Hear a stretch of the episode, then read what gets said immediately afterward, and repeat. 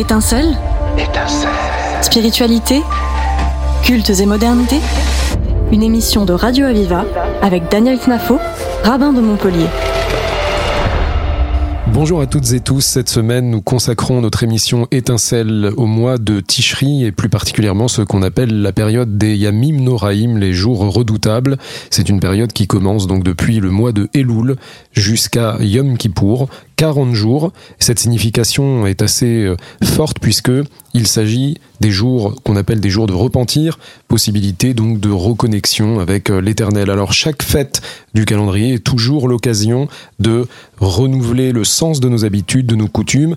D'ailleurs, le terme Shana qui est utilisé pour Rosh Hashanah, qui signifie donc le nouvel an, eh bien, c'est un terme qui a cette particularité. D'ailleurs, l'hébreu possède la particularité de pouvoir, à partir d'une racine, donner eh lieu à une multitude de significations, voire même un sens et son contraire. Eh bien, justement, le mot Shana, qui signifie l'année, veut également vouloir signifier Shana, ce qui est récurrent, ce qui revient, et également Shana comme chinouille, un changement. C'est l'occasion justement de renouveler notre compréhension des choses et redonner un sens. Alors le calendrier, euh, nous sommes rythmés, si on peut dire, par notre calendrier, et nos fêtes nous invitent, justement, c'est une invitation, il est toujours difficile de saisir cette notion du temps, et euh, la fête en elle-même est l'occasion de donner un sens à notre existence de manière générale, mais surtout, eh bien, un sens à nos coutumes. Dans le terme moed, qui, qui définit justement la fête, eh bien, c'est également yaad, l'objectif, zman, qui veut dire le temps, peut être également perçu comme azmana, une invitation, une invitation à donner un sens aux choses. Alors, concernant Rosh Hashanah et les Yamim Noraim, si l'on se replace dans le contexte, eh bien, il faut se resituer à, à l'Exode, au livre de l'Exode, quand Moshe Rabbeinu, eh bien, conduit le peuple en dehors de l'Égypte, est parvenu au Matan Torah, au don de la Torah. Et à ce moment-là, eh bien, le peuple avait reçu la Torah en Sivan, le 6 Sivan, très précisément. Moshe Rabbeinu redescend de la montagne. 40 jours plus tard, comme le dit le verset, il y est resté 40 jours et 40 nuits à ce moment-là. Il reçoit donc les tables de la loi qui avaient été gravées par l'Éternel. Et lorsqu'il voit le peuple qui s'est corrompu et a érigé le veau d'or, à ce moment-là, il brise les tables de l'Alliance. La Torah, en fait, n'a pas été reçue à ce moment-là. Et Moshe Rabbeinu, Moïse, remonte sur le mont Sinaï à partir justement du Rosh Chodesh Elul, le premier donc du mois de Elul, et il va y rester, comme le dit le texte, 40 jours et 40 nuits, donc une seconde fois, pour récupérer les deuxième table de la loi qu'il récupérera en fait le 10 du mois de Tishri. C'est la grande fête de Yom Kippour, ce qu'on perçoit toujours comme étant le jour du pardon, que l'on a communément l'habitude de nommer, eh bien c'est en réalité le véritable don de la Torah, la réception par le peuple. Alors que s'est-il passé? Eh bien, à ce moment-là, on dit que Moshe, lorsqu'il est monté sur la montagne, euh, il y a eu donc les sons du chauffard. Le chauffard, c'est cette mitzvah principale que l'on va donc euh, célébrer à Rosh Hashanah. On va faire entendre les sons du chauffard. Il y a évidemment une signification très importante, mais Moshe donc monte à ce moment-là et il y reste donc 40 jours et 40 nuits. Durant cette période, comme dit le verset, Lechem lo achalti ou maïm lo chatiti, Moshe dit lui-même, je n'ai pas mangé et je n'ai pas bu durant 40 jours. À ce moment-là, nous avons cette coutume qui s'est instaurée pour le monde séfarade particulièrement, et le monde ashkénaze a différé un petit peu de cette coutume-là, mais va également se positionner sur ce qu'on appelle la période des Selichot, les jours donc de, supplication, de, de demande de pardon, et cette période qui nous invite justement à une introspection, ce qu'on appelle donc les Slichot, les Ashkenazim, pour le monde ashkénaze. Ils commencent une semaine avant Rosh Hashanah, la semaine où tombe Rosh Hashanah.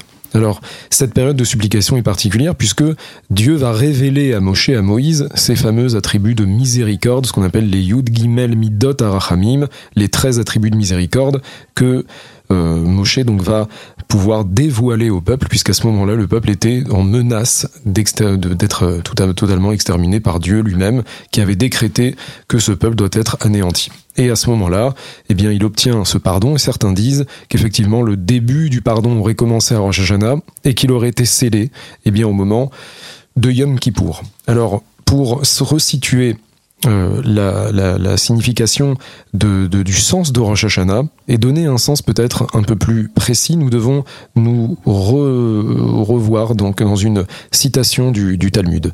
Le Talmud nous enseigne, et c'est une discussion talmudique, si le monde a été créé au mois de Tishri ou au mois de Nissan. Alors, selon la tradition, euh, dans le calendrier, on va dire, selon la Torah, selon l'écriture, eh bien, le premier mois de l'année n'est pas le mois de Tishri, mais c'est le mois de Nissan, comme le dit le verset. Achodesh Azer Rishon ou Lachem, c'est le premier mois de l'année. Et pourtant, nous célébrons Rosh Hashanah au mois de Tishri, c'est-à-dire le premier Tishri. Pourquoi?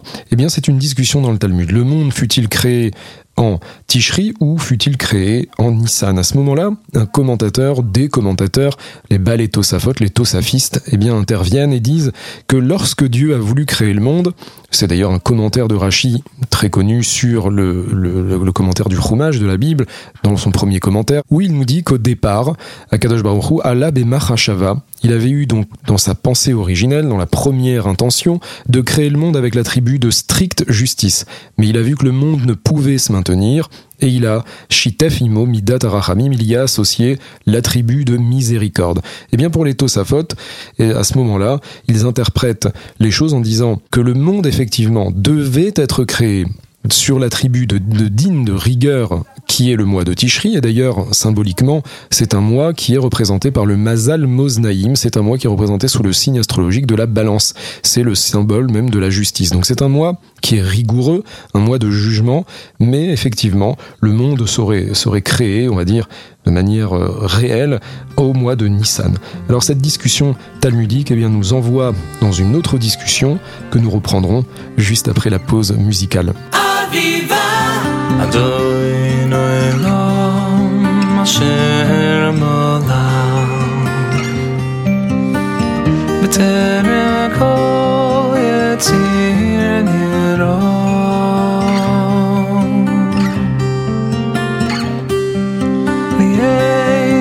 ליעז נעזור חץ הכל אזי מלך שמוי נקרא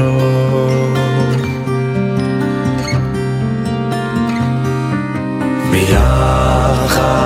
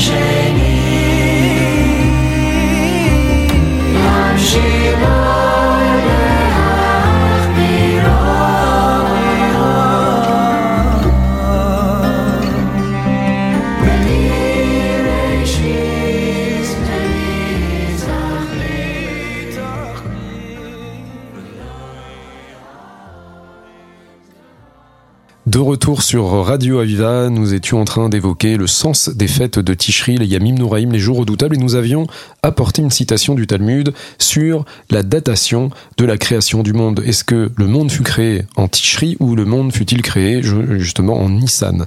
Alors là où il faut aussi resituer, c'est par rapport à la création de l'homme selon la tradition talmudique, eh le, monde aurait été créé le 25 Elul et l'homme, c'est lui qui fut créé le premier Tishri. Si on suit l'ordre chronologique des jours de création, effectivement, l'homme a été créé le sixième jour. Donc si l'on repart quelques jours en arrière, six jours avant, nous retombons sur le 25 Elul. Donc le monde serait créé le 25 Elul et l'homme, lui, serait créé le premier Tishri. Alors, pour cela, il y a une, prière que l'on récite euh, le jour justement de Rosh Hashanah qui est commune à toute la tradition euh, d'Israël, puisque que ce soit dans le rite séfarade ou le rite ashkénaze, cette prière est commune. Une fois que nous avons sonné le son du chauffard, eh bien, nous allons prononcer une prière qui dit Ayom Arat Olam. C'est aujourd'hui littéralement eh bien, que le monde a été enfanté.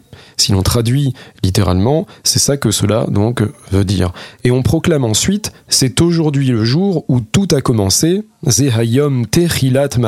Zikaron Rishon, c'est le souvenir du premier jour de l'humanité. Donc on a l'air quand même de faire associer ces deux créations, celle de l'homme et celle de l'humanité. Là où c'est intéressant, c'est que en hébreu, il y a bien sûr donc les significations des mots, le mot olam dans l'hébreu moderne et dans l'hébreu, on va dire, plus, plus courant, eh bien, c'est bien le monde qui est euh, la traduction la plus juste. Mais lorsque l'on prend la littérature talmudique, si on se réfère à la citation du livre de Jérémie, le livre donc du prophète Irmiyahu, il y a une citation qui est similaire. Et d'ailleurs, je pense que la prière qui a été instituée a été extraite certainement de ce verset du prophète Jérémie, où lorsque le peuple s'était égaré à la faute et que il était en train d'annoncer la destruction du deuxième temple de Jérusalem, il avait prévenu l'humanité entière, si l'on peut dire, que eh bien le chaos arriverait donc euh, spécifiquement sur la ville de Jérusalem, mais implicitement sur, sur, euh, sur euh, le monde également.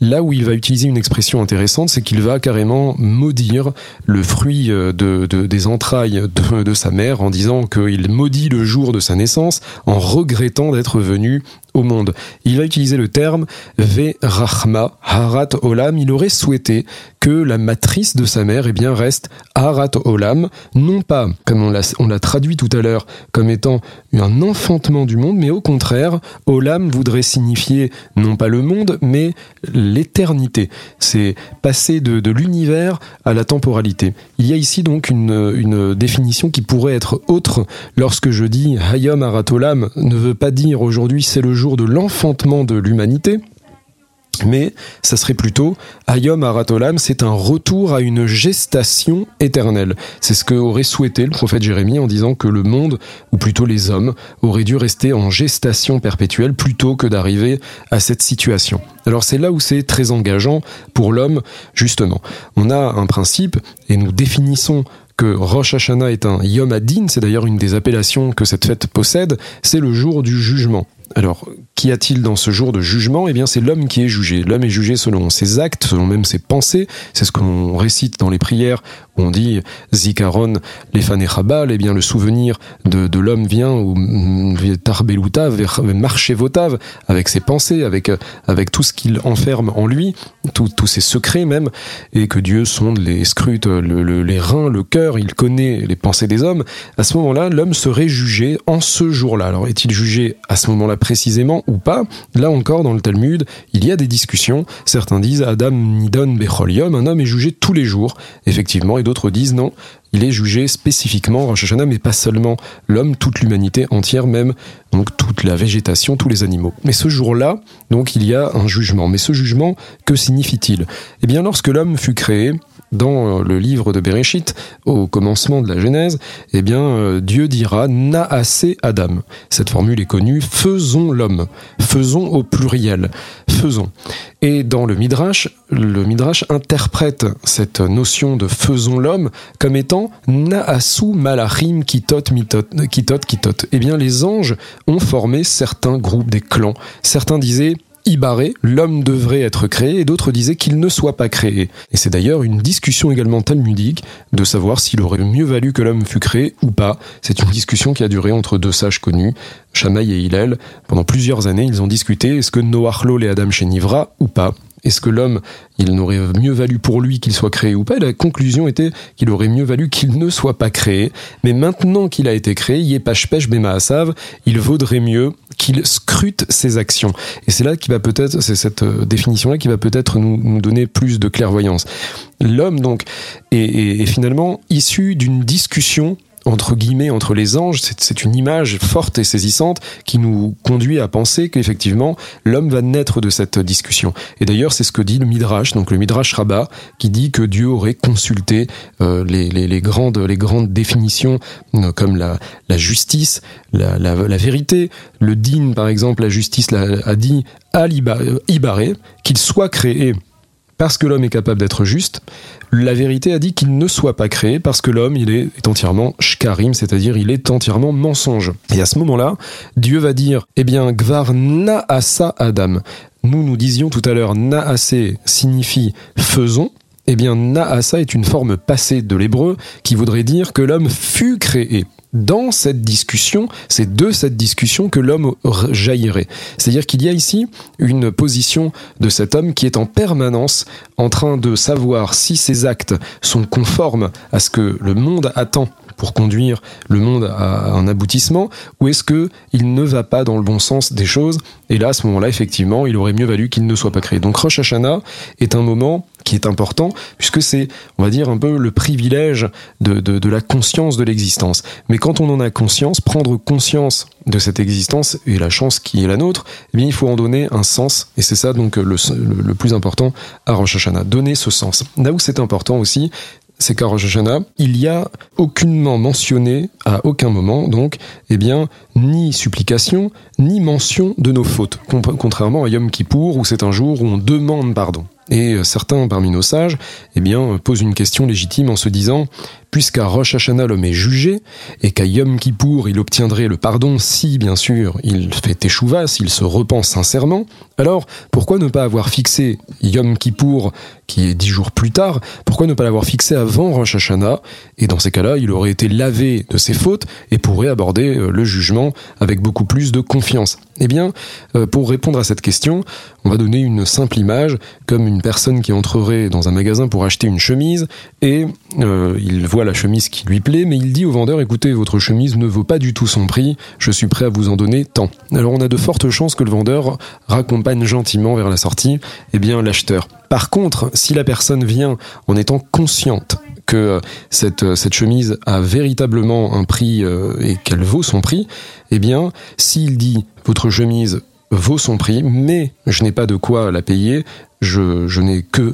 ça et pas plus, eh bien à ce moment-là, on a des chances qu'effectivement le vendeur soit clément. Eh bien, et c'en est exactement de même. Un homme à Rosh Hashanah, l'humanité entière doit accepter ce qu'il est, il doit accepter il doit accepter son, état et ça, on va dire, il, doit avoir conscience de ce qu'il est, sans mentionner ses fautes et accepter surtout le jugement être capable d'être donc d'être dans cette acceptation là. S'il est dans cette acceptation là, il peut par la suite profiter justement dans cet intervalle de ce qu'on appelle les dix jours de pénitence à Sarah Yemet et et bien parvenir à faire une véritable introspection, se repentir et faire l'aveu de ses fautes le jour de Yom Kippour. C'est ce jour-là de Yom Kippour où nous allons répéter en boucle les 13 attributs de miséricorde.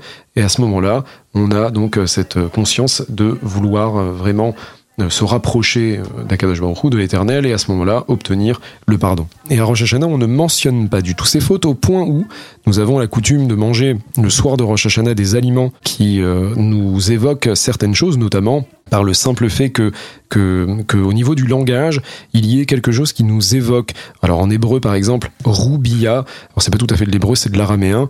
Roubia, c'est le sésame. Nous mangeons, par exemple, le soir du Seder, le soir de Rosh Hashanah, nous mangeons du sésame en disant chez Irbu Zachuyotenu, justement, que nous ayons de nombreux mérites, puisque le mot ribouille, roubia, eh bien, est quasi identique. Alors on demande à ce que nous ayons donc une, année avec énormément de mérite.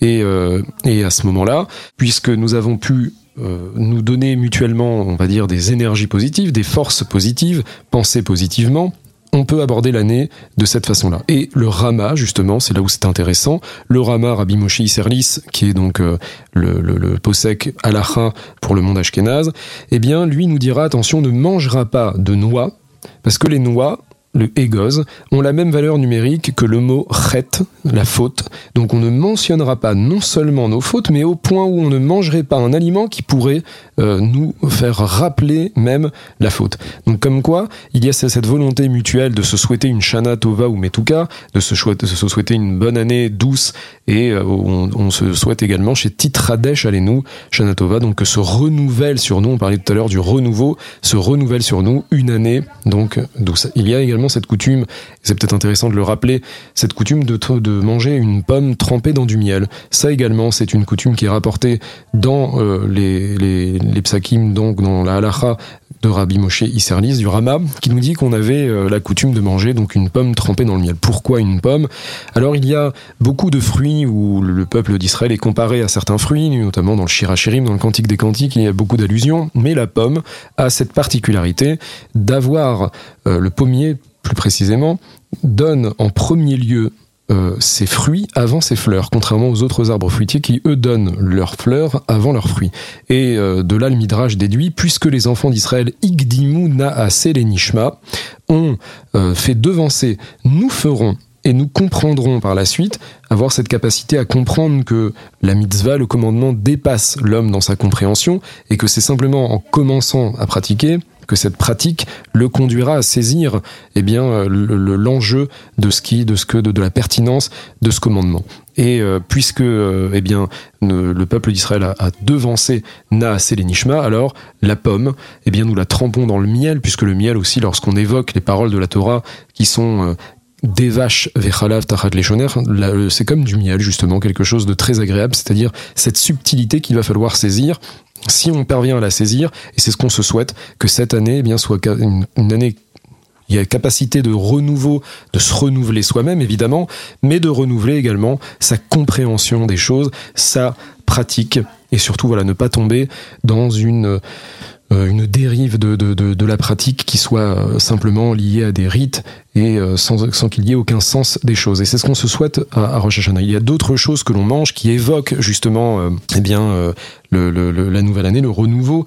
On va demander également, euh, euh, lorsqu'on consomme par exemple du, du, du, poireau qui se dirait selek en, en, hébreu ou en araméen également, silka, eh bien on demande chez stalku oivenu que nos ennemis eh bien se retirent de nous, toutes, toutes les personnes qui voudraient euh, qui nous voudraient du mal. Voilà. Donc ça fait partie des choses que l'on mange à Rosh Hashanah. À Rosh Hashanah, il faut avoir l'effroi, eh bien la crainte du jugement. C'est un jour de jugement, c'est un yom adin, comme dit le, le Talmud toute l'humanité passe est passée en revue devant Akadosh Baruch à ce moment-là et euh, euh, prendre conscience évidemment qu'il y a cette capacité de renouveau, de nouvelles perspectives. Si on reprend cette phrase que l'on récite donc après chaque sonnerie du chauffard, Ayom Harat Olam, ça serait une capacité que l'homme ait, non pas donc d'être enfanté, mais de revenir justement à un état de gestation, un retour vers une capacité de se renouveler, de recommencer les choses avec une nouvelle perspective. Et à tout moment, un homme peut changer. Et euh, peut-être un dernier mot sur les sonneries du chauffard. Lorsque l'on sonne justement du chauffard, il y a plusieurs tonalités. Les sons qui sont simples, ce qu'on appelle la tequilla, et euh, celles qui sont justement saccadées, chevarim et teroua. Ces tonalités saccadées ont cette capacité à nous, à nous éveiller. Il y a des tonalités qui sont forte. On le revoit, on, le sent même lorsque euh, une ambulance, par exemple, passe avec une sonnerie qui éveille quelque chose. Il y a quelque chose qui se passe dans une dans une sonorité qui est qui est euh, un peu affligeante et qui, qui nous qui nous interpelle. Mais bien cette sonnerie du chauffard est, est là pour nous permettre également de nous éveiller à la teshuva. C'est ça le sens profond des, des, sonneries du chauffard, nous éveiller de ce sommeil quelque part et nous faire comprendre qu'effectivement il y a certaines fois la vie qui a un sens donc qui est euh, euh, simple ou alors que la vie est stable comme un, son qui est justement simple mais d'autres fois où la vie est fracturée avec certaines cassures, certaines difficultés, et euh, les sonneries du chauffard justement éveillent à cela. Alors celle du, des jvarim que l'on trois tonalités qui se suivent évoqueraient comme dit le Talmud, euh, comme quelqu'un qui agoniserait. Donc c'est pas, c'est toujours pas des, des images qui sont pas toujours évidentes, mais celles qui sont terrois, celles qui sont plus rapprochées, et, ces sons-là rappelleraient comme quelqu'un qui pleure. Effectivement, pour nous rappeler que le monde est fragile, que l'humanité est fragile par, par, par elle-même, la vie eh bien, euh, certaines fois ne tient peut-être qu'à un fil, mais il est capable, l'homme est capable justement de se renouveler, de donner un sens à son existence, de se renouveler à tout moment et de pouvoir réaborder une année avec sérénité. Merci de nous avoir suivis sur euh, Radio Aviva, c'était Étincelle. Vous pouvez retrouver l'émission en podcast ainsi que toutes les autres émissions sur le site internet radio-aviva.com. À la semaine prochaine. C'était Étincelle Étincelle. Spiritualité Cultes et modernité Une émission de Radio Aviva avec Daniel Knafo, rabbin de Montpellier.